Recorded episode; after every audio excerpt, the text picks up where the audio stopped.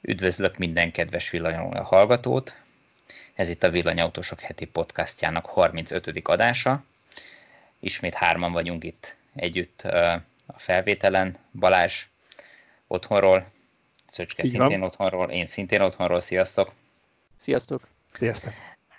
És ezúttal a, a hét hírei mellett a hosszú utakról hosszú villanyautós utakról fogunk egy kicsit beszélgetni. Most éppen a héten vagy az elmúlt napokban, hetekben volt mind a háromunknak tapasztalata ebben, úgyhogy lesz friss élmény, amiről tudunk majd beszélgetni, viszont előtte én Szöcskét megkérném, hogy promózza egy kicsit azt a rendezvényt, ami már az elmúlt hetekben dolgozott, mert az az elmúlt héten, az elmúlt adásból kimaradt. Így van, a múlt héten elfelejtettem bele elmondani a podcastba, hogy tervezünk július 18-án Miskolc-Tapolcán egy villanyautós találkozót, amit tavaly ősszel már egyszer találkoztunk itt, és nagyon jól sikerült. A fő program az egy elektromos gokártozás volt az Avalon Parkban, ami úgy nézett ki, hogy volt egy pályabejárás, majd egy időmérő futam, és akkor az időmérő eredményei alapján ilyen rajtrácsos verseny, amit dobogós eredményhirdetést követett, itt Balog Gábor és családja a két fiával úgy letarolta az egész mezőnyt, hogy a 20 indulóból az első három helyet azt lazán meg, megszerezték. Őket azért is érdemes megemlíteni, mert egy átépített elektromos Porsche-vel érkeztek a család, a család a találkozóra, úgyhogy, úgyhogy ők most megint fognak jönni, úgyhogy lesz kihívás, hogy megverjük őket. 10 órakor tervezünk találkozni egy nagy parkolóban Miskolc-Tapolca elején, aztán délben kezdődik a a Kokkárd bajnokság. Hát erre már megvan, úgymond 19 jelentkező lett végül a 20-ból, elképzelhető, hogy lesz lemondás, plusz-minusz néhány fő belefér, tehát ha valaki nagyon lelkes, még esetleg eljöhet. Dél és egy között lesz ez a házi bajnokság, utána reménykedünk benne, hogy még lehet, aki szeretné kipróbálni a villanygókártokat, ilyen rövidebb futamokra lesz lehetőség, majd visszalejövünk a parkolóba, ahol tavaly pizzát rendeltünk, és ez így, így mindenkinek megfelelt, idén mindenki erre szavazott, hogy ismét ez legyen a kaja, ne üljünk be egy étterembe, sokkal jobb ott az autóban, a parkolóban beszélgetni, de hát nyilván mindenki megéhezik, elfárad addigra, tehát a pizza az viszont kell, úgyhogy ez a terv. Szuper, nagyon jó. Tehát akkor még lehet jelentkezni néhány fővel gokártozásra, és illetve mindenki mást is várunk a magára igen, találkozóra. Igen, igen, a találkozóra mindenkit várunk, a gokártozás az ilyen határeset, talán még aki nagyon gyors, az, az, az még belefér. Illetve az élmény gokártozásra, hogyha utána lesz lehetőség. Igen, ha az összejön, arra mindenképp. Szuper. Nagyon jó. Um, Balázs. Én eddig, eddig mindig leszerepeltem a kokártozásban, úgyhogy nem mondok erre semmit.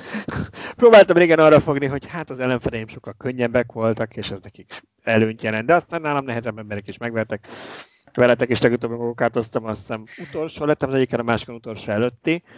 Úgyhogy hát nem én vagyok a következő Mihály Schumacher, maradjunk ennyibe. De ez ne szekje kedved, mert nem a verseny a lényeg, hanem a rész. Persze, persze, a győztesek mindig ezt mondják. Emlékszem, nem tudom, Szöcske emlékszel, hogy voltál ott akkor, amikor a Tibor is, hogy hívják azt a helyet a Blahán, ahol, ahol kokártoztunk legutoljára. Hát, mi a neve, nem, ezt nem tudom. Na mindegy, szóval Blahán, ahol kokártoztunk, és, és Tibor, te ott valami nagyon kemény időket toltál, emlékszem, hogy Full hát, respect. szerintem nem én voltam a legjobb hozzám a pályán. Képes, jobb, hozzám képes ezeket takarítani. Na, na jó, de ott az, az csalafinta, mert aki visszajárós, az már előrébb van, és erősebb gokártot is kap, szóval úgy, úgy azért könnyű. Nem, ott úgy volt, hogy, hogy az első körök alapján állították be utána ja. a sebességeket. Tehát, azért hogy, tehát a, a múltad az nem jött elő, mert Miskolcon az Avalonban úgy van, hogy ott, ott ugye aki már régen sokszor gokártozott, és van ilyen kártya, és elért bizonyos időket, akkor, akkor ő eleve erősebb gokártot kap. Vagy hát ugyanazt a gokártot kapja erősebb beállítással, mert ugye ezt még hát, távolról is tudják szabályozni, sokkal igen. jobb, mint a benzines vackok.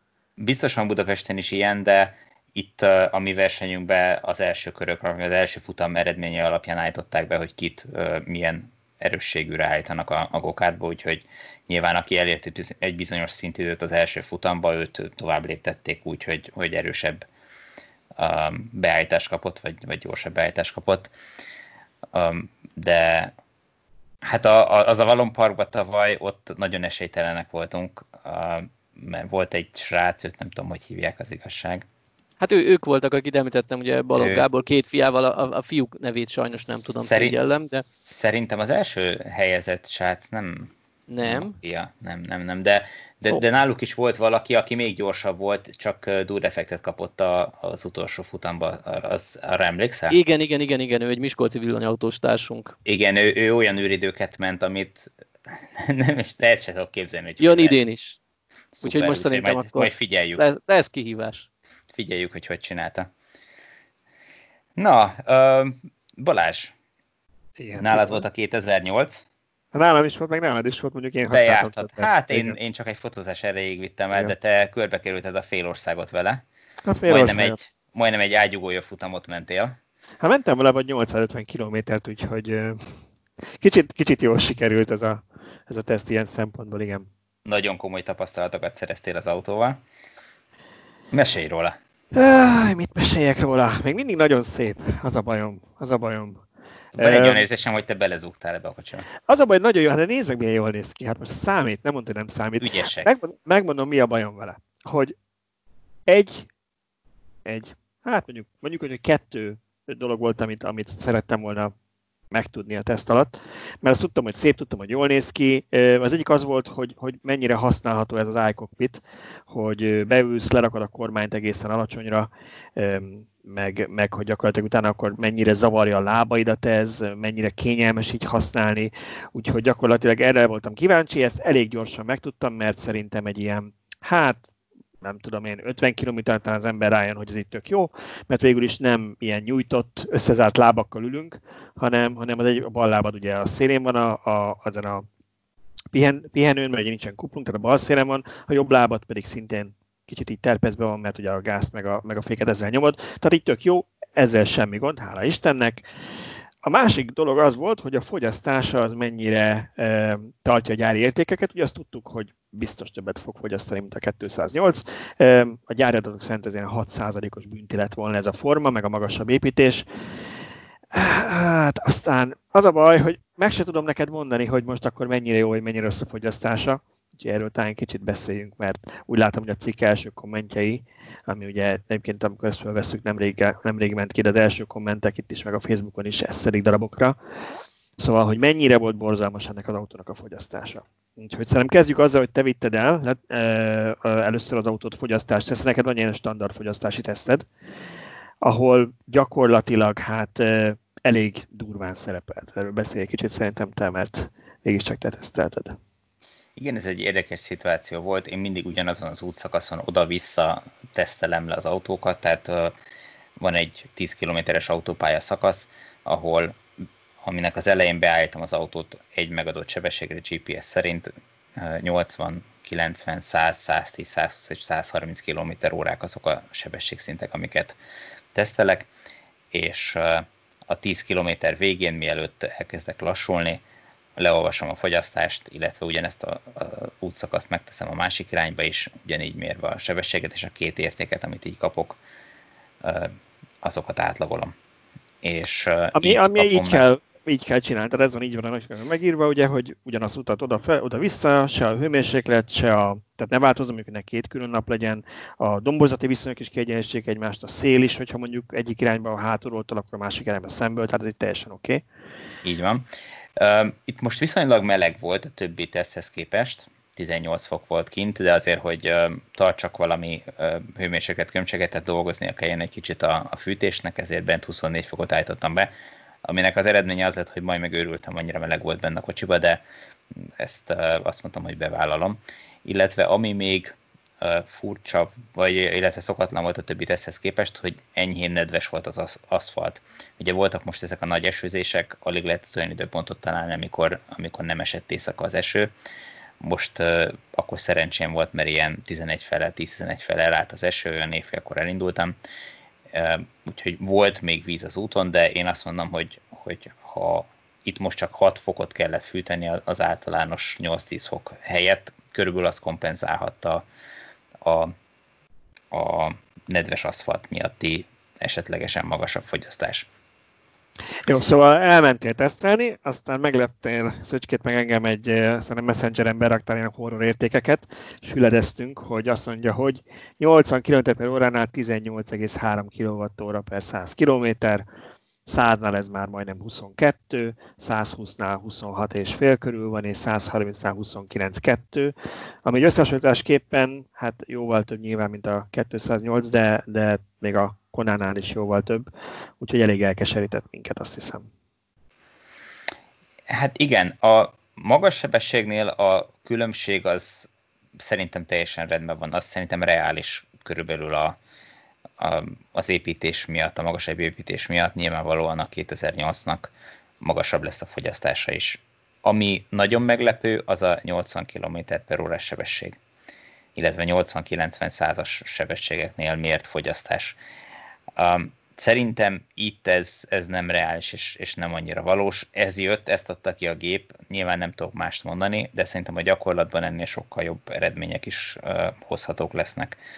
Hát igen, és ez a, ez a, ez a gyakor, tehát ez, a, ez itt a kulcs kérdés, mert, mert ugye megtörtént ez a teszt, másnap találkoztunk, hogy átad nekem az autót, és azzal fogadtam, amikor beszálltam, hozzáteszem monszun volt, tehát ez volt, az a, ez volt az a pillanat, amikor én, amikor beszálltam a kocsiba bukáig, szó szerint, ez most nem túlzás, bukáig elsértem a vízben a parkolóban, és akkor azzal fogadtál, hogy ez az autó megőrült, most jöttél vele 44 kilométert ilyen ugye Veresegyházról be Budapestre, ez ilyen országút gondolom, meg nem tudom, ilyen 89 Hát autópálya, nem, igen, tehát uh, autópálya, autóút, igen. Akkor meg még inkább nem tudom, mennyivel mentél, de, de semmiképpen nem 30 Igen. E, és produkált egy 14 egész valamennyit az autó.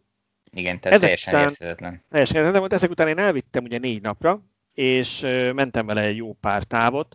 Volt ebben Budapest, esőben, meg száraz időben, ezek már ilyen esőben ilyen városi sebességnél, de ez is azt jelenti, hogy nem csak 20-szal tötögünk, mert ez hétvége volt egyébként, amikor Budapesten jártam, hanem, hanem volt, ahol 80-nal mentem autópályába vezetőn, volt, ahol 70-nel mentem a Hungárián, és akkor ilyen egyszer esőben ilyen 16 körüli fogyasztása volt, 13-3-at mértem 30-70 között. Ugye többször lementem Gárdonyban, négy nap négyszer, tehát minden nap oda-vissza, és ilyen nagyon konzisztensen 17-1 és 17-8 között fogyasztott, úgyhogy 110-zel mentem az autópályán, aminek az útnak a kétharmada körülbelül.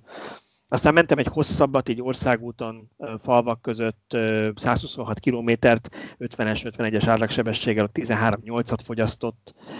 És aztán volt olyan nagyon hosszú utam, ha már hosszú utakról beszélünk, lementem Szombathelyre, Székesfehérvár Szombathely oda-vissza, ez irányonként egy ilyen 180 km, és itt mindkét irányba gyakorlatilag 18 kWh fogyasztott per 100 km. Úgyhogy itt a nagy része az útnak, a 8-as, az kétszer kétsávos, 110-zel lehet menni, és mentem is annyival. Ráadásul piszok erős szél volt, de megnéztem a met.hu utólag, hogy mekkora volt a szél, 60-70 km per óra volt a szél folyamatosan a Dunántúlon.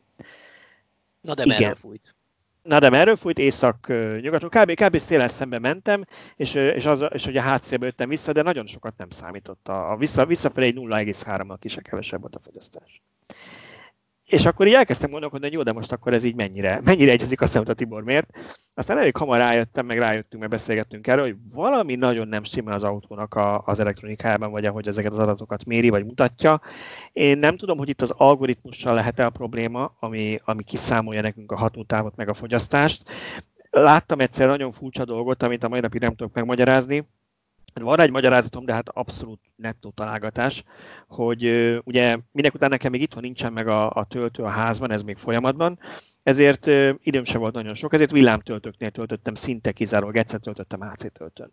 És begurultam egy MOL kúthoz, hogy 50-es töltők vannak, és hát ugye minek után nem volt nagyon más dolgom, elmentem, elmentem egy hoddogér, de aztán olyan hideg volt, meg fújt a szél, hogy beültem vissza a kocsiba, és gyakorlatilag, amíg ott töltöttem, akkor begurultam 15 és felett mutatott az egészen addig megtett nem is tudom, akkor voltam 4-500 kilométernél, az a, az a hatótáv átlag 15 és felett mutatott fogyasztásban, amikor kigurultam a töltőtől 9,7-et én csak az arra tudok gondolni, hogy valahogy, hogyha te ülsz a kocsiban, és tehát nem az, hogy ülsz nyilván, de hogyha mondjuk ilyen be van kapcsolva az autó, tehát ilyen ready üzemmódban van, akkor valahogy ő, mintha számolná az eltelt időt, és ezért az átlagsebességet csökken, és nem tudom, egyszerűen nem tudom, hogy jön ki. Tudom, hogy elég bugyut a magyarázat, de nincsen jobb magyarázatom, mint az x úgyhogy valami itt nagyon nem oké, és innentől kezdve nem igazán tudtunk megbízni abban, amit az autó mutat. Amiket én beraktam táblázatba a cikkembe adatokat, amiket én mértem, az egy másik ilyen trip counterből volt, ahol minden egyes út előtt és után rezeteltem, tehát ott nem voltak köztén nagy üres szünetek, ahol álltam és ültem a kocsiban, hogy talán azok pontosak, de, de nem tudom. Hát az a helyzet, hogy kb. annyira lehetnek pontosak, mint az én 80-90 meg 100 km per órás tesztjeim. Tehát, hogy ha, ha egyiket elfogadjuk pontosnak, akkor nyilván a másik is az. Ez így, ez így tényleg nagyon furcsa. Én azt mondom, hogy a józanész azt mondatja velem, hogy ha a 280-asnak a sebesség, vagy a fogyasztás adatait vesszük, és azt mondjuk felszorozzuk, vagy, vagy 6%-kal megnöveljük 6-7%-kal, akkor körülbelül azzal számolhatsz, hogyha a Peugeot mellett teszed le a voksod, és, és azt választod, választod, akkor körülbelül azzal számolhatsz. Olvastam egyébként egy plegykát, azért mondom, hogy plegykát, mert ezt egy német fórumon olvastam, ahol a Peugeot 208-asra várnak emberek, megrendeltek. Tehát ez a 208 nem a 2008 volt, de viszont gyakorlatilag ugyanaz a két kocsinak a, a műszaki tartalma ilyen szempontból, és ott azt írta egy, egy felhasználó, hogy úgy tudja az ő saját Peugeot szervizétől, hogy tudnak róla a Peugeotnál, hogy probléma van ezzel, és várnak egy szoftver frissítésre, amit hát nyilván nem egy over there fognak a kocsikra feljátszani, be kell majd csoszogni érte a kereskedésbe, de ha ez igaz, akkor talán, talán lesz erre valami gyógyír, mert ugye egyébként a kocsi sem nagyon segíti, hogy ebben tájékozódj, tehát hogy az, igazából ilyen villanyatos szemmel talán a, ezen a fogyasztási adaton kívül a kritika az volt, hogy nem igazán mutat neked százalékos töltöttségi adatokat, mondjuk menet közben abszolút.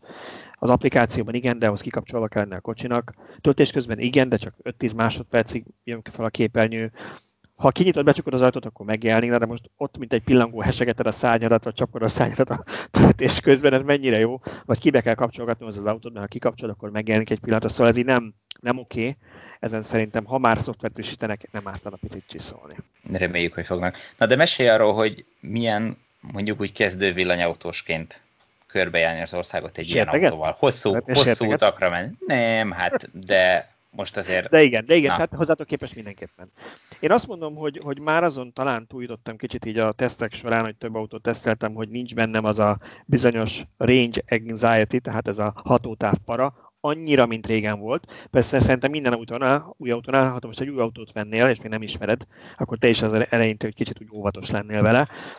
Az, az megmondom őszintén, hogy, hogy ha már visszatérünk arra, hogy miket nem mutat teljesen jól a kocsi, vagy nem, vagy nem segít, picit elbizonyítja az embert, ugye tiz, azt ne, talán nem is írtuk le a cikkbe, se nem írtam le, hogy egészen az aljáig, amikor már piros, pirosba ér a, a töltöttség, egészen odáig tizenként változik csak a hátralévő kilométerek száma, hogy mennyit tud még megtenni, tehát nem látjuk pontosan mondjuk, hogy 224 kilométerünk van, hanem 220 vagy 230-at mutat. Ezt egy picit súlyosbította, hogy amikor fölmentem autópályára, akkor nagyon hamar ő levitte, ami teljesen logikus, mert ő úgy gondolja, hogy hát ha ő ennyire megy tovább, akkor kevesebb lesz a hatótáv. Tehát nekem így 300 emlékszem 240-re lement az első úton, hogy lementem Gárdonyba, picit vissza is hőköltem, de aztán, hogyha kimentem országútra utána, volt egyszer, emlékszem, hogy 30 kilométeres szakasz, amikor egy kilométert nem csökkent a hátralévő hatótáv. Mert visszafelé már valahogy nem akart így menni amikor rájött, hogy most már csak 90-nel megyek. Szóval ez nem segített abban, hogy az emberi nagyon nagy bizodalommal forduljon az adatok felé, amikor azt nézed, hogy jó, akkor hogy most megállják mondjuk Veszprémben tölteni, vagy elérek-e a Decathlonic szombathelyen, minek után elvégeztem a dolgomat. Aztán ez lett, hogy elértem, tehát nem volt ezzel semmi probléma, ö, gyakorlatilag szombathelyen töltöttem, és onnan vissza újra csak Székesfehérváron, hogy feljussa Budapestre. Tehát, hogyha ismered az autót egy kicsit, akkor bátran lehet Valószínűleg lehet. Az országban. Igen. Az ember kitapasztalja a fűtéssel, légkondival, mikor mi mennyit fogyaszt az esőben, sárban, hóban, biztos lehet így akkor vele normálisan közlekedni. Én azt nem mondanám, hogy, hogy ez alkalmatlan hosszú távútakra. Picit segítene, ha nem csak négy darab ilyen 50-es nagyobb töltelne Magyarországon, mert ott egy picit vissza tudna az autó szerezni ebből a hátrányából, hogy legalább az elején, legalább az első 50%-ig nagyon gyorsan tölt. Igen, mert hogy ezt tegyük hozzá, a, a PSA koncernek az új rendszere, akár 100 kw is tudja tölteni az akkumulátort egészen a 15. 15 százalékig körülbelül. Százal, és akkor ilyen 80 kW-ot hoz szerintem ilyen 50 százalék körülig. Igen, tehát ez a 78-80 kW-tal igen tud tölteni, ami az nyilván egy nagy előny azért a, az 50 kW-os töltőkhöz képest, pláne hogyha az ember uh, mer uh, lemerült, akkor odaérni a töltőhöz. Ugye ez az kell, hogy hogy az ember figyelmen kívül hagyja azt a rengeteg figyelmeztetést, amit kap menet közben, hogy merül, merülök, merülök, merülök, Na, folyamatosan kiabál az autó, ja. és hogyha ha az ember mer úgy menni, hogy egészen 8-10 százalékig lemerítse az akkumulátort, akkor az elején egészen gyorsan De látod, ebben segít, ha nem látja a százalékot ugye menet közben, de hát ez nyilván Na igen. Tudját. Mert ugye ez a, a tippelő az mindig csak egy tippelő marad, hogy hány kilométer van hátra. Majd helytük oda, hogy a navigáció adataiból, meg a hőmérsékletből, meg a szélből mindenből kiszámolja, hogy akkor ő az úton tudja, hogy én 110-zel vagy 120-szal majd csak 20 km megyek, aztán a maradék 80-at meg 90-nel, aztán bejutok egy városba, hogy ezt figyelembe veszi, mint mondjuk a Better Route Planner című weboldal meg applikáció, ami valahogy így működik, akkor, akkor valószínűleg már jobban lehet bízni ezekben a tippelőkben, de így azért sokat segít a villanyautósnak a százalékjel. Igen, igen, igen, igen. Százalék adat pontosabban, igen. Pedig egyre inkább ez a divat, hogy ezt így igyekeznek elrejteni az autóstól. De azt azért említsük meg, hogyha jól tudom, akkor ez az összes PS autó 50-es töltőről is elég jól tölt. Ugye? Ez, Tehát igen, ez, az 50-et az szinte előnye, végig tartja. Pontosan, ez a másik előnye ennek, hogy ha, ha ugye százat is bír, és ténylegesen fölmegyen, azt láttam, ugye mi, talán Tibor, te tesztelted százat, nem ezt, hanem a 208-ast, tehát igen. ugyanaz. Tehát ténylegesen te is meg tudod, hogy fölmentél 99-ig. Úgyhogy, hogy, és ez azt jelenti, hogy az 50-es töltőkön, amiket én próbáltam, tényleg nekem volt, hogy 74% környékén láttam, hogy lement 50 kW alá a töltési sebesség, ami nem egy rossz dolog. Igen, ez ugye abból adódik, hogy viszonylag magas, magas a csomag feszültsége, és emiatt ki tudja használni a, a 125 amperes tartozó, tehát 400 volt környékére föl tud menni. És akkor az kiadja az 50 kW teljesítményt. Ja, de hogy ne legyen ennyire szomorú így a vége ennek a tesztnek, mert azért alapvetően nem szeretném elásni ezt az autót, még én sem zártam ki a listáról. Az egy dolog, hogy jól néz ki, meg ez amúgy is szubjektív, mert nyilván valakinek biztos tökre nem tetszik. De mint autó, így mint autózni vele, nekem nagyon kényelmes volt, tehát azért ez a hosszú távú út, ami ugye irányonként volt 180 km-es volt benne egy félórás nem autóban ülés, aztán meg a töltést úgy, hogy autóban ültem. Abszolút kényelmes volt, nem, nem gémberedtem el, nem fájt benne semmi. A fedélzeti elektronikája úgy rendben van, tehát hogy nem éreztem azt, hogy döglassú lenne, és 1990-ből valaki eh, a Nintendo-ját behozta véletlen a tervezőknek, és azt modellezték le, úgyhogy azért működött. Tényleg jó volt ilyen szempontból, a képernyő az nagyon jó minőségű volt, mert nagyon sok autónál azt látjuk szerintem, hogy ezen néha még spórolnak, és, és az, mondjuk ez a nagyobb volt a 10 incses, nem tudom, hogy a 7-es ugyanilyen minőségű de abszolút jó volt a kontraszt, napfényben is szépek voltak a színei. Tehát csomó jó dolog van, meg mint autótok jó volt vezetni, kényelmes is volt, nekem bőven elég a raktér, meg a, meg a, meg a hely, Kérdés, hogy mekkora kompromisszum ez a hatótáv, és egyáltalán tudjuk-e, hogy mennyi a reális hatótáv, úgyhogy nagyon nagy érdeklődéssel várom, hogy esetleg a Peugeot tud-e valamit fejleszteni a szoftverem. Na de a Peugeot-val kényelmes volt az utazás, és mennyire kényelmes az utazás gyerekekkel, meg Priusszal. Hát igen. Szöske földobta, hogy, hogy beszélgessünk arról, hogy múlt héten nyaralni volt igen. családdal, és hogy milyen az a villanyautózáshoz képest. Így van, így van. Mi ugye van egy Priusunk is, ezt, ettől még így nem merünk elszakadni, és leginkább akkor vesszük elő, amikor sokan megyünk. Eleinte azt hittem, hogy már maradjon ez meg, mert a hosszú utakra majd a Toyotával megyünk. Hát nem. Hosszú utakra, tengerpartig is simán elmentünk akkor Leaf-fel, viszont ha sok cuccot viszünk, például kerékpárokat, meg öten utazunk, akkor elő szoktuk venni a Prius-t. Most muszáj volt elővenni egy Miskolc-Balaton távra, mert éppen két Ionic között voltunk néhány hetet. Na most ugye gondoltuk, hogy milyen hamar oda fogunk érni, mert nem kell megállni töltögetni. Ehhez képest úgy alakult az utunk, hogy először is kitaláltuk, hogy hát szerda reggel akartunk indulni, de induljuk el inkább kedd este, mert akkor egy órával rövidebb az út, és igaz, hogy ez csak egy ilyen 3-4 óra, de a gyerekek már ilyen két óra után kezdik megunni az utazást, jobb lesz az nekünk, ha Egerbe alszunk, hogy tudunk aludni, menjünk, menjünk Egerből. Oké. Okay. Hát ugye így már is kevesebb lett a kilométer, ha esetleg villanyautóval indulnánk, akkor Egerben nyilván tele lenne töltve az autónk. A szerdán reggel szépen nyugodtan fel is keltünk, el, össze el is készültünk, a Toyota nem vitte el magát megtankolni éjszaka sajnos, úgyhogy annyi volt benne, amennyivel odaértünk. Egy ilyen másfél óra alatt oda is értünk Budapestre, nyilván ott egy kicsit tökölős volt a forgalom, ott pont Tiborral találkoztam valamiért, és teljesen véletlenül karnyújtásnia egy villámtöltőtől beszélgettünk egymással egy ilyen 10-15 percet, tehát ez alatt akár töltődhetett is volna a villanyautónk, a Prius az nyilván itt sem töltődött, bár találkozhattunk volna benzinkúton is, hogyha ha ez nekünk fontos szempont lett volna, nem volt az. Na most itt jött elő az, hogy a, a gyerekeknek, gyerekek elérték a, az unam az utazást időtartam végét, ezért hiába akartunk mi Budaörsről lendületesen Balatonfüredig elmenni, az M7-es autópályán alig elhagytuk Budapestet, már kezdődött a nyűglődés, alváshoz még korán volt, ilyen fél tizenegy felé de már nem volt jó autóba ülni, stb. Ha nem muszáj, akkor nem szoktuk őket leszedálni, hogy tabletet nézzenek, mesét vagy valami, úgyhogy itt jött az isteni szikra, meglátva az M7-ről a, a Velencei tavat, hogy hát akkor menjünk le, ott lehet kacsákat etetni, nézelődni, lassan ebédidő, eszünk valamit, stb. És az lett a vége, hogy olyan jól eltöltöttük ott az időt, hogy másfél órát a Gárdon szintén pár száz méterre egy töltőtől ebédeltünk, játszótereztünk, stb. Tehát a villanyautónk megint feltöltődött volna. És ezután indultunk tovább fél egy felé, Balatonfüredre. Na most oda odaérhettünk volna egy három óra alatt, viszont jött az, hogy beájult mind a két gyerek. Na most egy három óra az kevés alvásidőnek, leginkább másfél-két óra lenne ideális, úgyhogy innentől hiába nem villanyautóval megyünk, szépen ráálltunk 90-re, hogy több idő legyen a gyerekeknek aludni, és így írtunk oda majdnem két órára a szállásunkra, ahon, ahonnan a múlt héten felvettük a podcastot. Szóval hiába megy az ember benzines autóval, ha kisgyerekei vannak, akkor nem nyer semmit vele. Viszont hazafelé már megkaptuk, úgy alakult, hogy siófokon vehettük át az új, új Ionikot, tehát itt meg egy érdekes összehasonlítás készült, ugyanis a feleségem a gyerekekkel és anyósommal ők a prius jöttek haza, én meg egyedül az Ionikkal jöttem, így legalább azon is gondolkozunk néha, hogy, hogy hát ha a Prius menne a családból, viszont az Ionic szűk, vagy bármelyik elektromos, mai elektromos autó azért az szűk nekünk, mi lenne, ha két elektromos autó lenne a családban, és akkor a nagyobb nyaralásokra két autóval mennénk, hát így ezt is kipróbáltuk, annyira nem, nem jött be ez, hogy telefonálgattunk egymásnak, hogy merre jársz, hol álljunk meg akármi, na mindegy.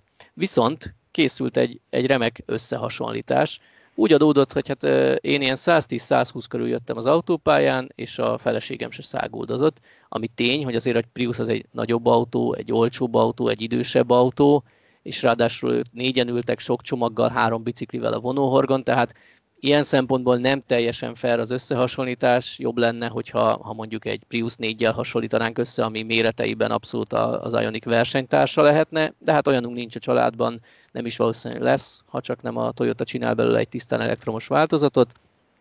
Minden esetre mi most a Prius Plus-szal hasonlítottuk össze. Siófokon mindenképp tankolnunk kellett, ott tele is tankoltuk a Prius-t, és kicsit sokkolt, hogy egy villámtöltés idejét majdnem eltöltöttük a benzinkútnál, mert annyian voltak vasárnap délelőtt, hogy 5 percet legalább vártam a, arra, hogy tudjak tankolni. Majd bent, vagy egy perc alatt tankoltam, majd bent előjött az, hogy egy kassa volt nyitva, volt, aki számlát kért, volt, aki autópálya matricát vett, szerencsére kávét senki se kért, de így már ott néztem az órát, 8 percig sorakoztunk bent. Várj, várj, várj, várj. Hogy, Igen? hogy tankoltál te egy percet? Mármint, hogy én azért még ebben van gyakorlatom, én egy percet életemben nem tankoltam még, az mennyi az? 10 liter tettél bele, vagy hogy? Ja, hát lehet, hogy az ott másfél volt itt. Mert, próbáltam mert azért, egy kicsit, próbáltam egy kicsit csalni a benzines felé. Igen. Szóval azért, azért szokták ezt úgy beállítani, hogy a nulla, nulla idővel számolnak a tankolásra gyakorlatilag, de azért az se nulla, tehát azért nyilván, nyilván nem fél óra. De szerintem azért, hogy ha, ha mondjuk az autót ki van teljesen fogyva üzemanyagból, és mondjuk tele akarod tankolni, és mondjuk egy 50-es tartály benne, mint nekem a Meganomból azt hiszem 55 liter a tartály, azért az egy pár percre letölteni, egy két-három percet biztos el vagy ott a hmm. pisztolya. Hát mondjuk a Priusnak eleve kisebb a tankja, ilyen 40 liter körül van, és nem ha. is volt csontra lemerülve, de mindegy. Tehát igazából, igazából lemerülve, a... érted? Jaj, bocsánat, már ez így, már ez így belém égett. Oké. Okay. Szóval nem, nem lemerülve se volt. Van abban is egy pici, akkor azért az se volt nullán. Okay. Szóval a lényeg az, hogy egy negyed óráig eltöltött a, el, negyed órát eltöltöttünk a, nem a töltéssel, a tankolással Siófokon, majd átvettük az Ionicot, amit természetesen ö, teletöltve kaptunk meg, ezúton is köszönjük ö, Norbinak, akitől kaptuk az autót, és indulhattunk haza. Ö, hazafelé a menetidő azonos volt, Nyilván a feleségem mehetett volna akár 150-nel is, ő nem az a típus, aki biciklikkel, meg gyerekekkel a háta mögött 150-nel szágol, de a lényeg az, hogy én ilyen 110-120 között haladtam, és ők is hasonló idővel. Hát nem így egymás mögött mentünk, időnként kérdeztük, hogy ti merre jártok.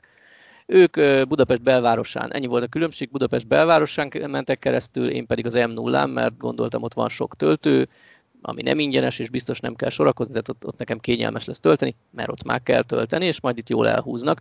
Hát valószínűleg, ha az m 0 mennek, akkor egy kicsit megelőztek volna, de itt viszont úgy alakult, hogy 11 percet, kicsit kevesebb, mint 11 percet töltöttem a Decathlonnál Maglódon, ami 880 forintba került, Majd utána Nagyfügeden álltam meg tölteni, ott 22 percet töltöttem, ez 1416 forint volt, és így ilyen 15-20 százalék között sajnos ezt nem jegyeztem fel, valahogy úgy értem haza ezzel a két töltéssel.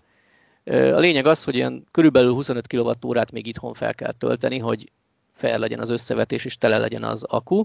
Így 332 kilométert tettem meg, 3220 forintból. Ennél itt azért hangsúlyoznám, hogy ez egy kisakus autó volt, egy Magyarországon viszonylag hosszúnak számító útvonalon, tehát azért nyilván lehet Magyarországon is 500-at menni egyik végéből a másikba, de azért én úgy gondolom, hogy egy átlag család, ha nyaralni megy, akkor ilyen 3-350-nél nem nagyon szokott többet menni, mert hát kicsi az ország.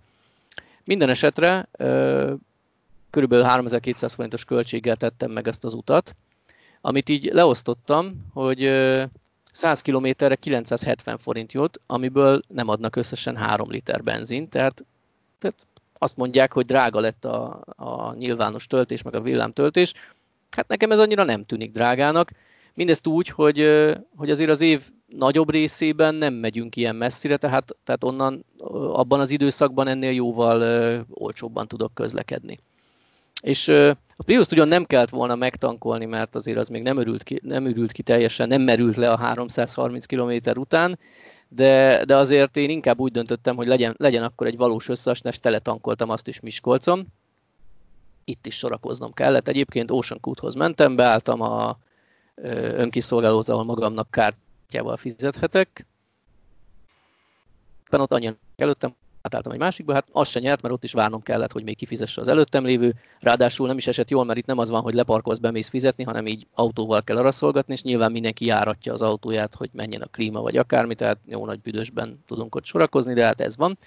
Minden esetre 8000 forint felett fizettem, hogy újra tele legyen a Prius tankja, tehát kevesebb, mint feléből. Nyilván itt most vonjuk le azt, hogy a Prius biciklit vitt, stb., de a lényeg az, hogy hosszú útra kevesebb, mint a feléből tudtam hazaérni pedig elektromos autóval. Pedig igen, egyértelműen igyekeztem haza, tehát Budapesten azért még akadnak ingyenes töltők, úgyhogy mehettem volna oda, de én úgy döntöttem, hogy inkább szeretnék hamarabb hazaérni, a fizetős töltő az valószínűleg nem lesz foglalt, be is jött, meg ugye látom távolról az alkalmazásban. Sajnos még nem a CarPlay-en, tehát itt ez tök illegálisan telefont kell elővenni és nézegetni, hogy szabadok-e a töltők, de ez van.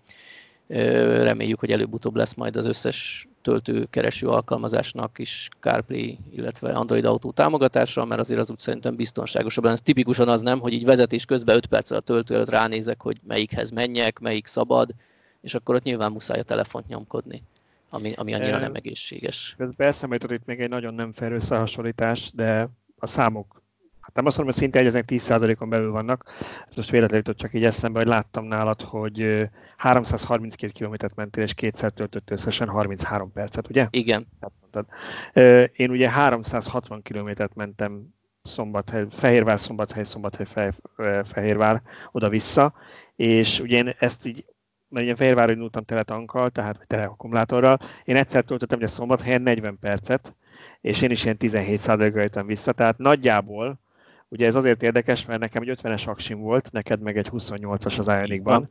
Így van. És hát sebesség, nem találtak sebesség mennyi lehetett azonos, mert mondom, én nagy rész 110-zel mentem a 8-ason, ugye kétszer két sáv, utána meg egy részen 90-nel, tehát azért szerintem nem maradtam olyan sokkal el az autópályás nagyjából, ugyanott, nagyjából ugyanott lehettünk, mert ugye azért az m 0 lassabban mentem. mint te.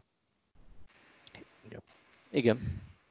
Hát ott akkor, akkor nyerted volna meg a versenyt, hogyha van uh, ultragyors töltő. Ez igaz. Akkor valószínűleg. Vagy akkor kihoztam volna Egába körülbelül. Ja, igen, nagyságrendileg igen. Hát igen, de az, azért az Ionic is tud ultra gyors töltőről gyorsabban tölteni. Tehát ez a... igaz, ez igaz, bár Balázsnál ugye pont a 38-as Ionic van versenyben, ami néhány perccel gyorsabb a gyorsabb töltőn, de azért nincs akkora előnye. A 28-as Ionic azért, hogy promózzam egy kicsit az autómat, bár most épp nem eladó, de elő, előbb-utóbb az nem eladó az autót. Hányadik 28-as Ionicod? Akkor van Ionicból csak a második. Ionicból csak a második.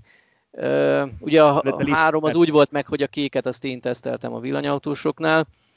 Érdekes volt egyébként, most ha már ilyen régi új Ionic témába egy percre elmehetünk, én eredetileg úgy gondoltam, hogy fontosabb az, hogy a, kisakus villám gyorsan tölt, viszont így kipróbálva a nagyakust, egy kicsit átbillentem, és most, most azt mondom, hogy ha új autót kéne vennem, hasonló árban gondolkodnék, nyilván nincs hatalmas különbség köztük, akkor valószínűleg inkább a nagyakust választanám, de ebbe ugye van egy olyan sajátosság is, hogy én Miskolcon élek, és nyilván a fővárosban Miskolcról gyakran rohangál oda az ember, és nekem az pont kiadná normál autópálya tempóval, a kisakussal meg nem. Tehát ez gyakoribb út, mint hogy elmegyek ezer kilométerrel nyaralni, ahol kijön a villámgyors töltése a kisakusnak. Nem tudom, Tibornak feltűnte, hogy Szöcske megint lájtosan fűzi az agyamat, hogy ha ő most új autót venne, ő az Ionicot venni az új nagyobb aksival. Értettem, értettem. Ennél sokkal rosszabb, mert hogyha új autót vennél, én a Konáról próbálnálak meggyőzni. Na mesélj a Konáról, igen. Te mert hogy most az volt nálam, így Igen. van, az volt nálam az elmúlt napokban egy 64 kWh akkumulátoros, én már harmadjára, mert ez, egy ilyen autó volt már nálam korábban, ezúttal szép szürke színben, sötét Igen, szürke. Egy pillanatot, mert hogy én találkoztunk, ugye, amikor vissza, nem visszacseréltünk, csak visszaadtam neked a, a Peugeot, és, és akkor te a Konával voltál ott, és megjegyeztem, hogy én voltam az, aki mindig azt mondtam, hogy hú, ez a Kona, ez nekem, á, bocsánat, de nekem ez nagyon nem tetszik, és leginkább, ami nem tetszik rajta, az hátul az orbitális nagy műanyag elemek, Viszont, és ráadásul nem szeretem a szürke autókat, én szürke, fehér, fekete, én színes autót akarok. De ez a szürke ányat, ami nálad volt, ez is piszok elegáns volt. Másodszor nem látszott miatta a műanyag elem, mert kb. hasonló volt, és így egészen mutatós volt ez a Kona, azt kell, hogy mondjam. Így van. Egyébként én is így vagyok vele, hogy az előző kettő, ami nálam volt, az mindez a bordó piros, pirosas színárnyalat volt, ami egyébként jól mutat, nekem tetszett az is, de de mikor ezt megláttam, akkor azt mondtam, fú, ez a, ez a konának az igazi színe. Tehát szerintem ez áll a legjobban neki. És az az érdekes, hogy, hogy feleségem is, amikor csak mondtam, hogy, hogy szürke a kona, ami nálam van, még nem látta, hogy, hogy milyen, akkor ah, hát a, a piros az, az jobban nézett. Amikor meglátta élőbe, akkor azt mondta, hú, tényleg, ez, ez tényleg, tényleg mutat. És úgyhogy uh, mindenkinek ajánlom, hogy, hogy nézzen meg egy szürkét belőle, hogy hakon a vásárlásán. Már tudjuk, hogy hány szürkét árul a, a Hyundai, mert ugye el szokott lenni, hogy van 42 szürke, három fekete, két fehér és kettő szín. Úgyhogy lehet, hogy az a szürke nem segítettünk, mert biztos van fantázia neve. De... Hát fogalmam sincs. Most ezt így nem tudom, ez egy ilyen, ilyen sötétebb, közé, közép sötét szürke. Igen, Majd írd bele a színnevét mindenképp, ha már itt promóztuk a cikkbe. Jó, jó, jó. Ne, ne, ez is, ne ez is begondolkodjon senki, nem tényleg ez a sötétebb, ilyen grafit szürkeszerű volt. Na de mit csináljunk egy 64-es konával, amiről már mindenféle tesztet írtunk, hát még egy harmadikat ugyanarról a típusról így nem akartam, viszont uh, úgy gondoltam, hogy kipróbáljuk akkor hosszú távon is, és uh, hogy, hogy igazi legyen a, a, a próba, úgy indultunk el Horvátországba hétfőn délután az autóval, hogy én az égvilágon semmit nem terveztem. Annyi dolgom volt az indulás előtt napokban meg órákban, hogy, hogy időm se lett volna rá, energiám se, és úgy voltam vele, hogy ha ennyi év villanyautózás után meg ilyen infrastruktúra mellett nem jutunk el Horvátországba, akkor tényleg megérett a villanyautózás a bukásra. akkor, akkor, nem, akkor nem kell tovább nyomni a dolgot. Úgyhogy uh, mikor találkoztunk a Szöcskével, amikor ők a Balatonra mentek, akkor nem azért találkoztunk, de Szöcske még a kezemben nyomta a Mangau. Mangau? Nem vagyok Nem tudom, hogy kell kimondani, mindegy ezt a, ezt a kártyáját, hogy hát, ha ott van nálam a kona, akkor, akkor tegyem el, hát, ha jól jön még valamire. Úgyhogy... Vagy ez milyen kártya? Ez ilyen töltőkártya? Valami ez egy német szolgáltatónak a kártyája, aminek az a különlegessége, hogy rendkívül jó roaming díjakat ad. Konkrétan az Ionity töltőket körülbelül fél áron lehet használni vele, Ionity. mint az Ionity-nek a... Ionity töltőt mondtál, de... Bocsánat, az Ionity, Ionity. nyelvvotlás volt. Az Ionity töltőket körülbelül fél áron lehet használni az Ionity saját ára, áraihoz képest, úgyhogy érdemes ezt kiváltani, úgyhogy valószínűleg is ki fogom váltani azt a kártyát. Úgyhogy Bocsánat, vele, hogy... annyit hozzátennék, hogy vigyázzunk, kivéve Ausztria, ott 60 cent, minden egyéb országban 40 cent. Oké, okay, köszönöm. Szóval a lényeg az, hogy uh, fogtuk ezt a kártyát, bepakoltunk néhány apróságot, amire szükségünk van, meg is töltöttük ezzel a konának a csomagtartóját, ami hát ugye ismerjük, nem volt túl nehéz megtölteni, nem túl nagy a csomagtartó, de és elindultunk. És az volt a cél, vagy azt terveztem, hogy végig a megengedett sebességekkel megyünk, tehát ahol lehet 130-al menni az autópályán, gyakorlatilag az első kb. 250 kilométeres szakaszot ott megyünk ennyivel. a, majd töltünk útközben Balaton keresztúron, az Ionity töltőn, töltünk Zágrában az Ionity töltőn, és azzal vagy leérünk a tengerpartig, vagy hogyha nem érünk le, akkor valahol nézünk majd, majd Plakseren töltőt. Nem néztem ki semmilyen töltőt, úgy voltam vele, hogy majd csak megoldjuk valahogy. A Szöcsketől kapott kártya mellett még volt egy Plug Surfing kártya nálam, az összes többi kártyám, hiába van Ellen kártyám, meg, meg Horvát Telekom kártyám, meg, meg mindenféle kártyám, nem találtam őket indulás előtt, és nem volt időm, meg energiám, meg kedvem keresgélni, úgyhogy ezzel a két kártyával felvértezve indultunk el. Úgy voltam vele, hogy lesz, ami lesz. Um, szállásunk nem volt még foglalva aznap estére, eurónk és kunánk nem volt váltva, nem is terveztem váltani, úgyhogy ha kártyát elfogadnak, akkor, akkor ott vásárolunk, vagy veszünk, eszünk, bármit csinálunk, ha nem, akkor, akkor úgy jártunk.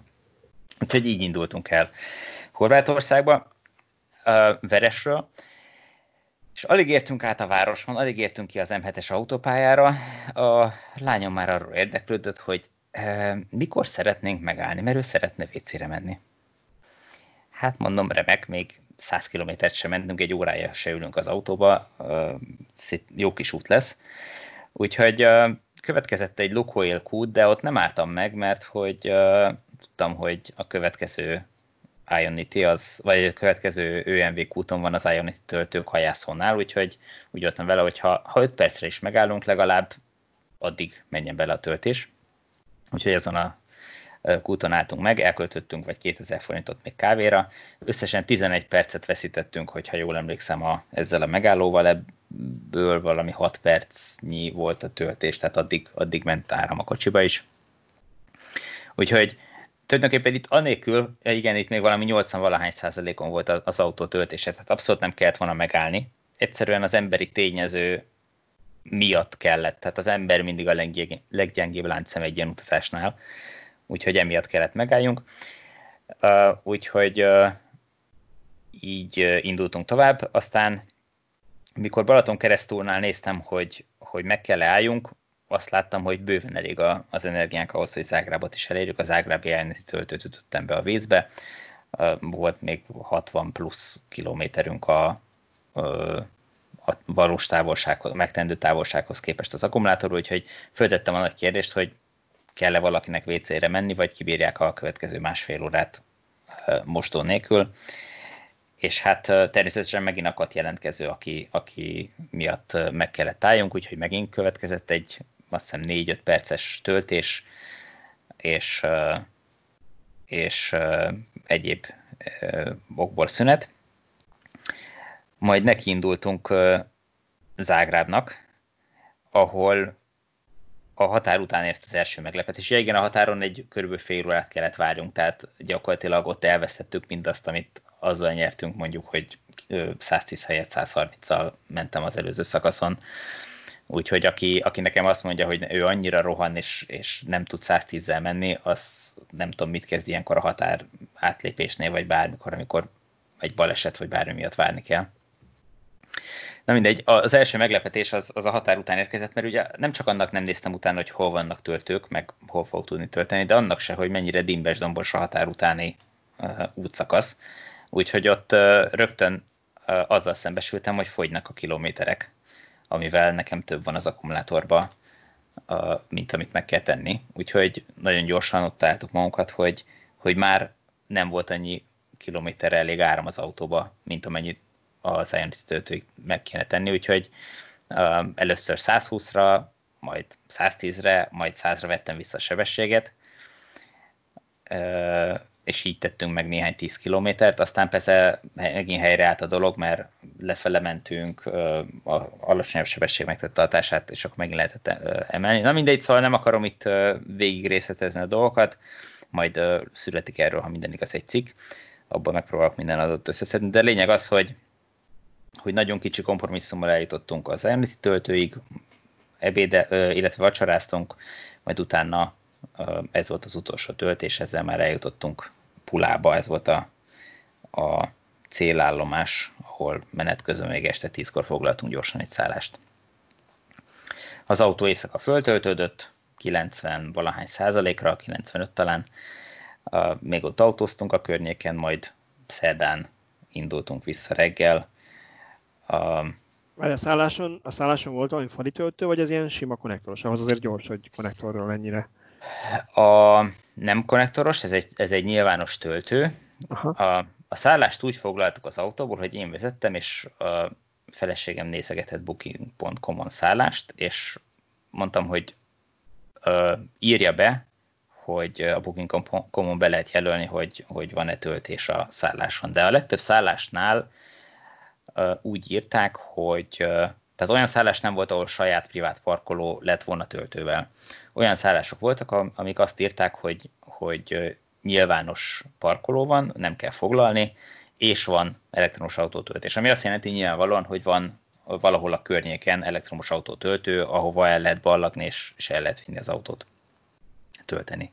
Na most ezt így, hogy ő vezetett, és én nem láttam a, a környéket, és nem tudtam ellenőrizni, hogy hol milyen töltő van, így nem nagyon uh, tudtam eldönteni, hogy ez a szállás az most nekünk jó vagy nem jó, úgyhogy azt mondtam, hogy az amfiteátrum környékén nézzen szállást, mert azt uh, emlékeztem, hogy szöcskék voltak tavaly vagy tavaly előtt, nem is tudom mikor a uh, tavaly, ugyanott, igen. tavaly, és uh, készült egy olyan fotója, ahol a háttérben az amfiteátrum látszik. Magyarul, hogyha mi az amfiteátrum környékén foglalunk szállást, akkor ott valószínűleg sétatávolságra fogok, meg fogom találni azt a töltőt, amit uh, Szöcske is használt.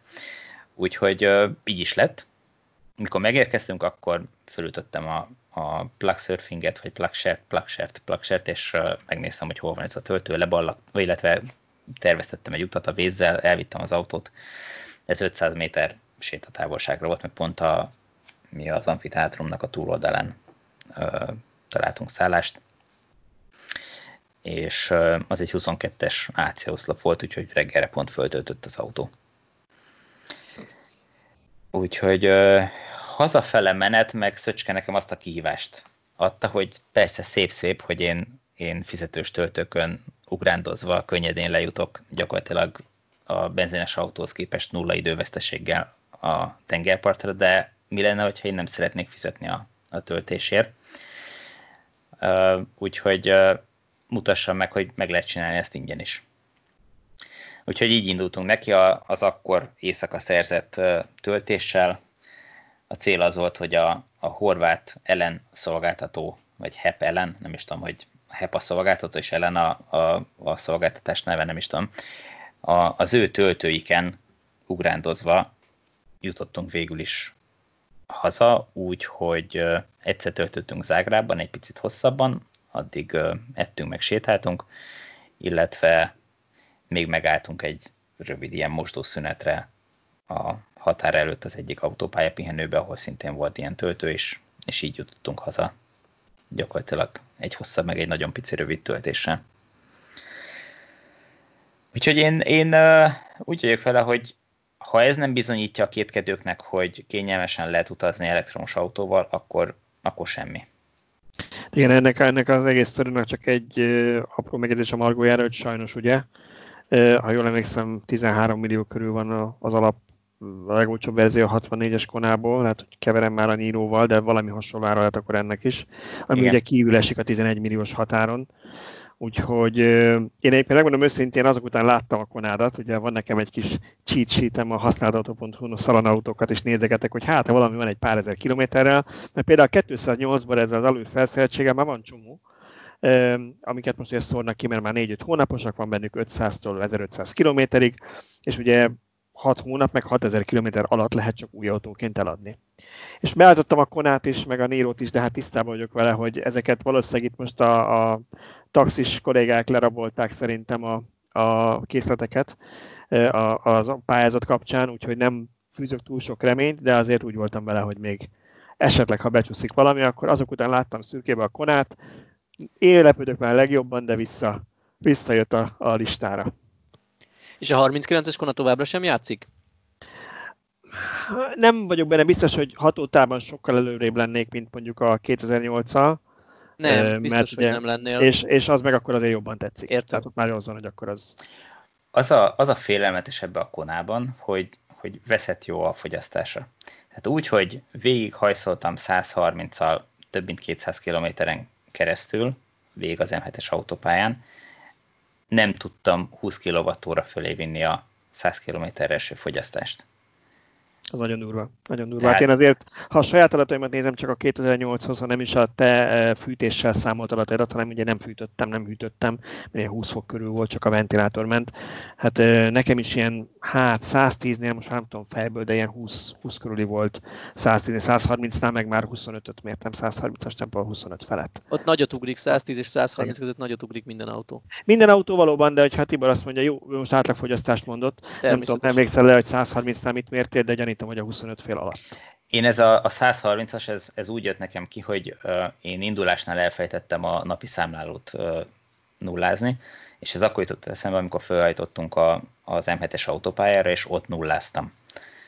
És uh, gyakorlatilag uh, a 130-al megtett szakaszba annyi lassabb uh, szakaszok voltak, amennyit kiálltunk a, kétszer az Ionity töltőkhöz tehát annyi lassulás, meg gyorsulás volt benne. Este mentetek, nem volt nagy forgalom, tehát tényleg csak a gyorsít, lassít rontotta az átlagot. Így van, egyébként meg tényleg végig 130-al, tehát tempomat betett 130. Annyi, oké, okay, annyi csalás van benne, hogy, hogy nem GPS szerinti 130, hanem óra az szerinti. Ez, így van, ez 3 km per óra különbség a, a Kona esetén, tehát szerintem elhanyagolható. Nem akartam vele játszani, hogy állandóan figyelem a, a, a GPS-t, nem volt jelentősége az egésznek, úgyhogy... Egyébként hogy... Egyébként ez nekem is feltűnt a 2008-nál is, hogy nagyon pontos volt a, a saját sebességmérője, mert azt hiszem, hogy ilyen városi tempóknál ilyen 1-2 km óra volt az eltérés, 130-nál meg 2 és 2-3 között ingadozott, tehát az is mhm. elég pontos volt. Uh-huh. És én is nagyon, én, én is este jöttem, amikor ezt a 130-as tesztet csináltam, este jöttem vissza Gárdonyból Budapestre, nem volt már forgalom, és szerintem életem leg magasabb 130-as átlagját produkáltam, mert a 28 kilométeren, ami az a táv ott az autópályán, amíg leveszik 100-ra ugye Budapest előtt a sebességet, 125-ös átlagot produkáltam. Úgyhogy szerintem elég összevethető azzal, amit te uh-huh. Igen, igen, igen. Egyébként még az volt érdekesség a, a Pulában, hogy ahol a töltés után megálltam a, a konával az, az utcánkban, ott néhány parkolóval hátrébb állt egy ugyanilyen, csak bordó Kona, osztrák rendszámmal, tehát az osztrákok is villanyautóval jöttek nyaralni. És az azt érdekes, mert ezen kívül talán nem láttam egyetlen egy villanyautót se ott a környéken. Tehát ez a, ez a két kona volt a, Azért volt szabad a töltő. A, a Csak a két kona használta azt a töltőt ott Igen, Zágrában már voltak autók, volt egy nagyon érdekes szituációs, amikor beálltam a, a töltőhöz, ahol hosszabban töltöttünk, hogy ott két 50-es villámtöltő áll egymás mellett, és én beálltam az egyikre, elindítottam a töltést, a másikra meg egyszer csak egy időben két irányból bevetődött két autó, egy Volkswagen Golf, meg egy Zoe. És ugye elsőre furcsa, hogy mint hogyha versenyeztek volna, hogy kié lesz a töltő, miközben mind a kettő tud egyszerre tölteni, mert hogy ugye a Zoe az, az AC töltős, és tud a 43 kW-ról is tölteni, a, a Golf meg a CCS tudja használni. De aztán végül is persze nem volt verseny, mert a, a Golf teljesen véletlen kanyarodott oda be. Szerintem nem tudta, hogy az, az töltőhöz tartozó parkoló, egy elsőre nem tűnt föl neki, mert egyébként egy dízel Golf volt de ez, az, úgy, az úgy ránézésre egy nagyon furcsa, vagy egy nagyon vicces szituáció volt, ahogy így pont egyszerre bevetődött a, a két autó azt, hogy föl kellett volna venni, hogyha ha időbe kapcsolok. A másik meg, hogy uh, onnan sétatávolság egy 10 percre, meg, megint csak volt egy másik uh, ugyanilyen töltőhely, ahol két, ugyanennek a szolgáltatónak megint csak két DC töltője állt egymás mellett, ott meg egy i3-as BMW töltött. Ez Zágráb belvárosa, ahol már is tudod értelmesen tölteni az időt? Így van, igen. Igen, igen, igen. Akkor mondhatjuk az út alapján, hogy a Kona is jól viselkedett, de a horvát töltőhálózat is remek. A horvát töltőhálózat piszok jó. Tehát az autópálya pihenőkben is uh, több helyen van két, uh, át, uh, na, két DC oszlop, két villámtöltő, sőt, te talál, találtál olyat is, ami, ahol három is volt. Igen, én olyat néztem, hogy 175-ös oszlop már ott van a két 50-es mellett harmadiknak, tehát hogy, hogy nem ott megoldják, hogy van elég áram az autópálya pihenőkben. Annyi, hogy plakseren még azt láttam, hogy a 175-ösre még azt jegyzik be, hogy coming soon, tehát már áll az oszlop, de még nincs bekapcsolva. Igen. Azt a tervezés mellőzésével kapcsolatban azért, azért el kell ismerjem, hogy, hogy még hogyha tervezni is akar az ember, van egy olyan bonyolultság vagy nehézség a villanyautózásnak, hogy nehéz képet kapni a töltőkről. Például ez a második töltő helyszín, amit csak úgy sétálás közben találtunk, ez egyáltalán nem is volt rajta a plugshare például. És ennek a horvát szolgáltatónak meg egyelőre nincs uh, még olyan applikáció, amit le, lehet volna tölt, le lehetett volna tölteni, és, és uh, amit meg lehetne találni ezeket a töltőket.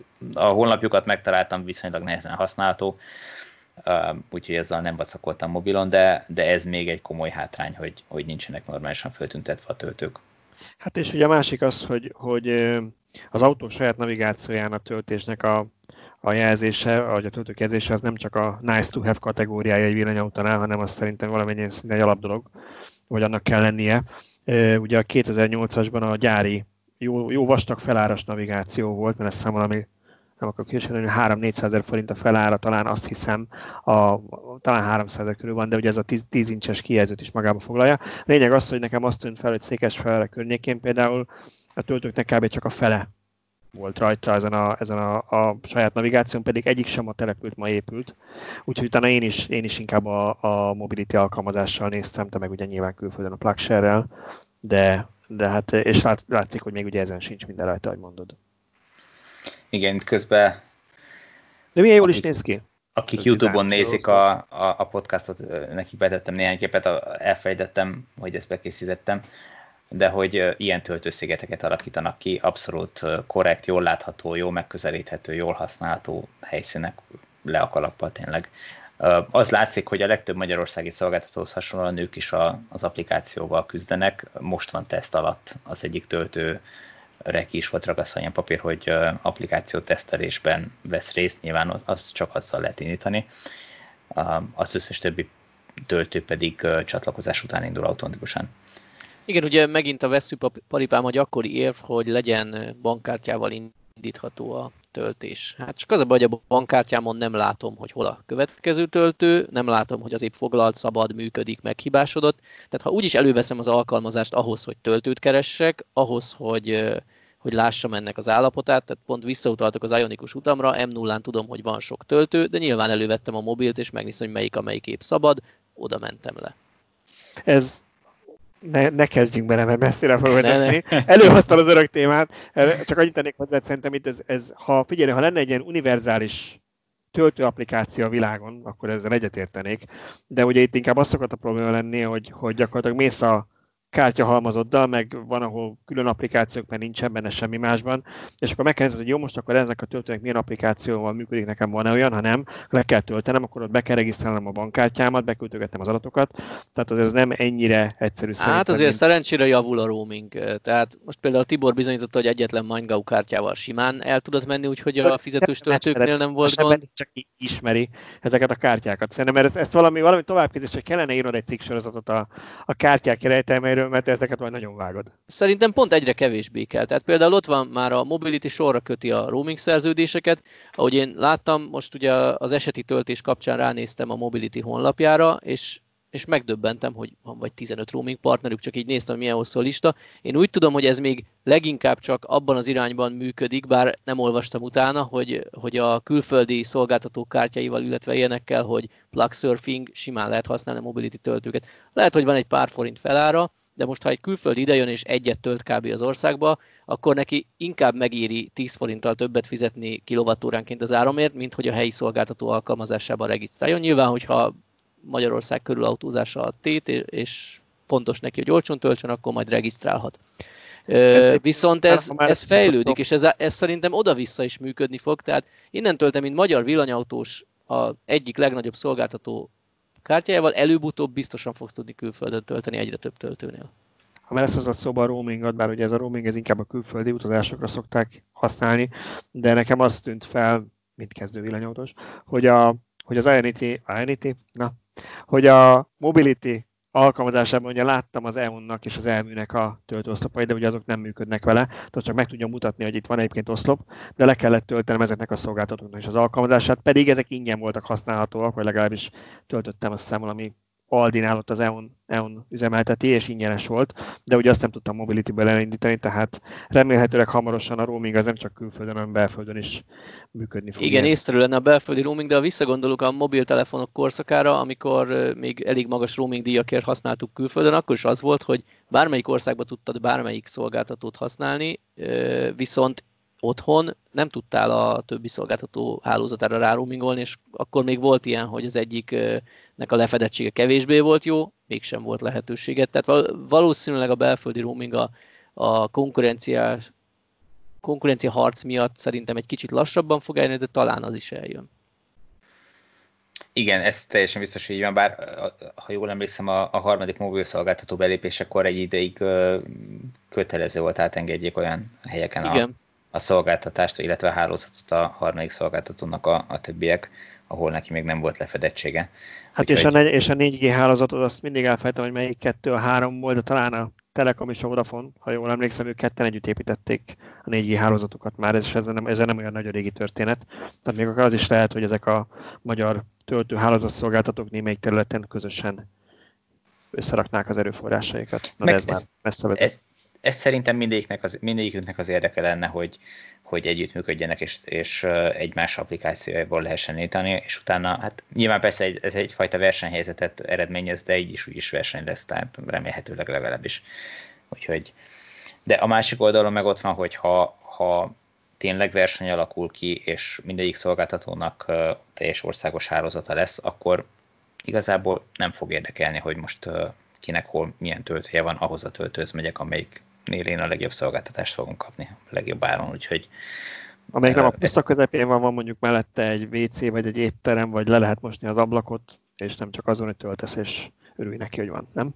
Igen, igen, igen. Tehát, hogy nekem, ez volt, nekem ez volt a másik ilyen, ilyen ami kicsit nem furcsa volt, hogy oké, amikor ö, egy selkút mellett álltam, meg nem, nem akartam pofátlan lenni, hogy bemegyek és lemosom az ablakot, miközben nem ott tankolok, nem ott fizetek, hanem, hanem mellette a mobility töltőjét használtam. De hogy ugye a nagyon sok ilyen mobil töltőnél van egy töltő, aztán ennyi. Igen, pont ez az ablakmosás egyébként egy érdekes szituáció, mert amikor hazafele jöttünk, olyan bogár, a halmazokon mentünk keresztül, hogy hihetetlenné még ilyet nem láttam. Azt hittem, hogy esik az eső, de közben nem, csak a bogarak csapódtak a szélvédőnek olyan mennyiségbe, hogy, hogy azt hittem, hogy, hogy eső esik.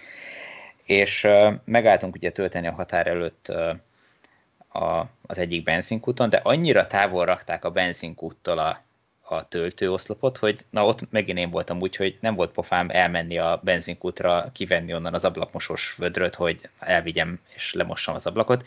Úgyhogy a határ után kénytelenek voltunk megállni az első benzinkúton, hogy csak azért, hogy lemossam a, az ablakot. Beálltam a, a benzintöltő oszlophoz, gyerekem meg is kérdeztek, hogy mit akarok én itt csinálni elektromos autóval. Foglalod a benzintöltő oszlopot, Tibor, ebből, ebből háború lesz. Igen, remélem, hogy nem fotóztak le, mert akkor az nyilván... A híradóban kész. szerintem benne lesz. Úgyhogy, és, és ott voltam kénytelen lemosni. Tehát megint elment ezzel ugye néhány percem, hogy külön megálljak a szélvédőt lemosni. Úgyhogy ilyen. Ugyanez egyébként a kerékpumpálás is, ha már egy ilyen párhuzamot hozunk. Tehát én minden néhányadik tankolásnál ifjúkoromban, amikor még hagyományos autóval jártam, megnéztem a keréknyomást. Szerencsére mostanra az autók a műszerfalon közlik, tehát ellenőrizni legalább tudjuk. Viszont ha úgy látod, hogy bele kell fújni, akkor én amióta villanyautózok, többször vettem elő a csomagtartóból a kis Mobility kitből a kompresszort, előtte soha. Uh-huh megoldottam kúton, hát most nem. Úgyhogy fejlesztési javaslat a töltő üzemeltetőknek egy kis kompresszort az oszlop aljába. Töltés közben ráérünk fújni. Igen, egyébként ezt, ezt már többször beszéltük, hogy azért a, ami a hátránya ma még a villanyozásnak, bár ugye egyre kevésbé hátrány, hogy lassabban töltesz, mint tankolsz. Ugye, ahogy beszéltünk el, egyre gyorsabbak a töltők, egyre többet bírnak az aksik, így ez már nem akkora probléma, de hogy alapvetően többet, több időt töltesz ott, nem, nem akarok itt szóvicceket a töltésről tovább erőltetni, de hogy ebben tök sok üzleti lehetőség van, ahol ezt már felismerték, hogy akkor addig az ember, ahogy Tibor, te is mondtad, elmegy, aztán 2000 forintért isz kávét, iszik kávét, ami gyanítom, hogy a gyerekek nem ittak, tehát ketten fizetetek ennyit ezért az asszonyjal, meg veszel valami 800 forintos hoddogot, aminek nettó 60 forint volt a bekerülési ára, mint én a nem volt 800 forint, de jó drága volt a, Molkúton a hotdog, szóval, és nem, nem hiszem, hogy a legmagasabb minőségű hús volt benne. Na mindegy, szóval, hogy, hogy ebben azért van potenciál, hogy addig, amíg te elébe a kúton mondjuk 20-30 percet, addig csak fogyasztasz valamit, mert akkor már hogy jár a szemed, meg látod, hogy ott gőzölög a virsli, meg mit tudom én, úgyhogy nem ártana, hogyha erre egy kicsit rámozdulna pár cég. Szerintem nagyon hasznos lenne az ilyen kapcsolt szolgáltatások, nem is tudom, kuponok, akármik megjelenése. Pont most ugye, hogy Priuszoztam, megint jártam így, hogy a benzinkúton a kezemben nyomtak egy kupont, amivel ha a szomszédos szupermarketbe bemegyek vásárolni, akkor nem tudom, én kapok 500 forint kedvezményt. Na most töltésnél is valahol ez észszerű lenne és időszerű lenne, hogy előjöjjenek. Abszolút, és akkor ezzel lehet nem érni, hogy mennyit is fogyasztanak a vagy vásárolnak ezek a, ezek a autósok. Ugye volt néhány olyan benzinkút, ahol az elmúlt években tesztként felállítottak villámtöltőket, és ugye az volt, ugye azzal abban a reménybe állították fel, hogy majd amíg tölt a, a delikvens, addig bemegy és, és költ a shopba, megiszik egy kávét, veszik, vesz egy csokit, nem tudom, eszik egy hoddogot, és, és így pénzt hagyott a, a kúton, ezzel tulajdonképpen növelve azt a, bevételt, amit maga a töltőoszlop tud hozni. De ugye a, az ingyenes időszakban csak azt figyelhették meg ezeken a töltőoszlopokon, hogy mindenki oda megy tölteni, bennül az autójában jó esetben elmaszolja a szendvicsét, vagy, vagy csak ott vár és, és sücsörög az autójában, és nem költ semmit a kúton. Na most az a helyzet, hogy azok az autósok, akik az ingyenes időszakban használták a töltőt, ők, ők nem átutazók. Ő nekik valóban nincs szükségük olyan egyéb szolgáltatásokra, amit a benzinkúton lehetne igénybe venni. De akik átutazók, ők nyilván ezt az időt szeretnék értelmesen eltölteni, ami, amire megállnak, és vannak egyéb igényeik, amik miatt egyébként is meg kellett volna álljanak. Tehát ezt a kettőt össze tudják kötni, és valóban fognak költeni a, a benzinkutakon. Tehát ezt nyilván a, a, amikor volt az Ionity Balaton keresztúri töltőjének az átadása, akkor a, a Shell el is mondta, hogy Angliában ez már így működik, és Angliában effektíve profitot termel az elektromos autó töltés, nem maga a töltés bevételéből, hanem a shopban való fogyasztáson keresztül. A benzinnél ugyanez van. Tehát, hogy nem abból élnek a kutak, hogy te töltesz, mert annak a, amit te kifizetsz, annak a jó része azon túl, hogy adó, a, a, magának a benzinkútnak elég kevés csúrancseppen abból, hanem a shopból élnek nyilván. Igen, ja. és tényleg az ingyenes töltés az ezt aláaknázza azzal, hogy a szomszédban lakó ott hagyja az autóját, majd hazamegy, megnézi a dallas és akkor visszasétál utána az autóért. Viszont ha már fizetni kell a töltésért, megtehetnék azt a szolgáltatók, hogy önköltségjáron adják, amivel kizárják az otthon, otthon helyett ott töltőket, viszont az átutazó így is meg fog állni, ott fog megállni, mert ott van kedvező áron a töltés, és innentől be fog menni költeni. Nyilván erre még rá lehet segíteni azzal, hogy ha a töltési díjhoz nem tudom én jár egy 10%-os kedvezmény a hoddogra, akkor bemegy, és akkor nem 1000 forintot fog a töltésre költeni, hanem még 3000-et ott hagy kávé hoddogra. Hát és a másik ugye az, amit, amit szintén pár elmondtunk, hogy, hogy mennyire szükség lenne arra, hogy legyenek töltők mondjuk például éttermeknél. Tehát ez jó példa a Szombathely utam, ahol ilyen dél körül érkeztünk meg, ilyen fél egy körül mentünk volna tovább, de úgy valamit ebédelni kellene de aztán végül a Decathlonnál töltöttünk, mert ott volt töltő ott a környéken. Ott a Decathlonban egy büfé nincs, nagyon ramagy volt az idő, úgyhogy nem akartam keresztül átsétálni, ott van nagyon, messze, nagyon messze, van messze, a messziben egy tesco biztos lett volna valami étterem bent, de tényleg nagyon cudar idő volt, meg hát járda sincs, mert ez nem erre van kitálva, hogy te átsétálsz a Decathlonból a Tesco-ba, hanem hogy átmész autóval. Úgyhogy, úgyhogy néztem, hogy hát szombaton esetleg van-e valami olyan étterem, ahol van, van töltő, nem igazán találtam semmit. Hozzáteszem, hogy minek után ebben az autóban csak 7,4-es ugye AC töltő volt, így elsősorban DC töltőket kerestem, mert azzal sokat nem értem volna valószínűleg, hogyha mondjuk ott egy, egy konnektorról töltök, mert valószínűleg azért egy AC oszlop nem lett volna egy étteremnél. Na mindegy, szóval, hogy nem ártana éttermek mellett is töltő. Szerintem ez változni fog, és, és ezek a hálózatok bővülni fognak a következő években nagyon gyorsan, úgyhogy ez egyre jobb lesz. Engem nagyon meggyőzött a, a Konának a, a, a sebessége, egyáltalán a fogyasztása, meg egyáltalán az, hogy hogy, hogy lehet ezzel utazni. Um, Azt mondod, vegyek konát? hogyha most kellene autót vennem, akkor, akkor nagyon meggondolnám. Tehát, hogy uh, most abszolút elégedett vagyok a 40-es liffel, tehát hogy mivel most van egy 40-es lifem, most nem időszerű, hogy én, hogy én váltsak. De azt észre kell venni, és azt el kell ismerni, Ugye ezt a, a Kona rajongók már nagyon régóta mondják, és ez tényleg így is van. Abszolút vetétársa a, a Kona a, a Tesláknak, így hosszú távú utazásokban. Nyilván van az a táv, aminél már lehet, hogy a Kona elvérezne, mert mondjuk egy Supercharger hálózat még a, még a nagy teljesítmény INT hálózatnál is jobb, ahol ugye a, a Kona csak 75 kw tud maximum tölteni, a, a Teslák meg ugye fel tudnak menni típustól függően akár 200 kW fölé is, de hogy, hogy ezeken a rövid távokon, meg itt Kelet-Európában most per pillanat teljesen működőképes a, a Kona is, és hogyha az árérték arányt nézzük, akkor, akkor pedig egy jobb választás. A, nyilván figyelembe kell venni azt, hogy, hogy ez egy, egy másik kategóriás autó, egy kisebb autó, nyilván ezek, ezek mellett. Úgyhogy hát megint elbeszélgettük az időt. Lesz megint. És nem maradt, nem maradt idő a legolvasottabb cikkünkre, ami nem csak a hét, hanem talán a, a villanyautósok fú fennállásának legolvasottabb Szerintem cikkje? igen, nem néztem most ezt így meg, de, de az a gyanúm, hogy igen. Tehát a 15 felesleges dolog, ami a mai modern autókban, vagy amire a moder, mai modern autókban nincs szükség, összeszedtem néhány dolgot, és ez kiverte a biztosítékot a, az internet Akkor a jövő héten kezdjük ezzel a villanyórát? Hát, hogyha... Nem történik semmi, akkor szerintem kezdjük ezzel. Igen, szerintem akkor ezt tegyük át. Én benneteket kérdeznélek majd arról, hogy szerintetek mi az, ami hülyeség ebből, mert a, az internet népe szerint gyakorlatilag minden, amit leírtam, de hát nézzük, nézzünk meg néhányat ezek közül, és akkor beszélgessünk róla. Addig is mindenkinek jó villanyautózást kívánunk, köszönöm a hallgatóknak, hogy velünk voltak, értékeljék a podcast alkalmazásokban, osszák meg olyanokkal a podcastot, akik érdeklődnek az elektromobilitás iránt, illetve olvassátok a villanyautósok.hu-t. Nektek pedig köszönöm, hogy velem voltatok.